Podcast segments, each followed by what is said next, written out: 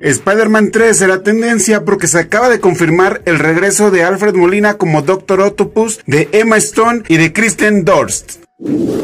Julio Furch será tendencia porque es el nuevo jugador del Atlas. Wall Street será tendencia porque el agua empezó a cotizar ante su escasez.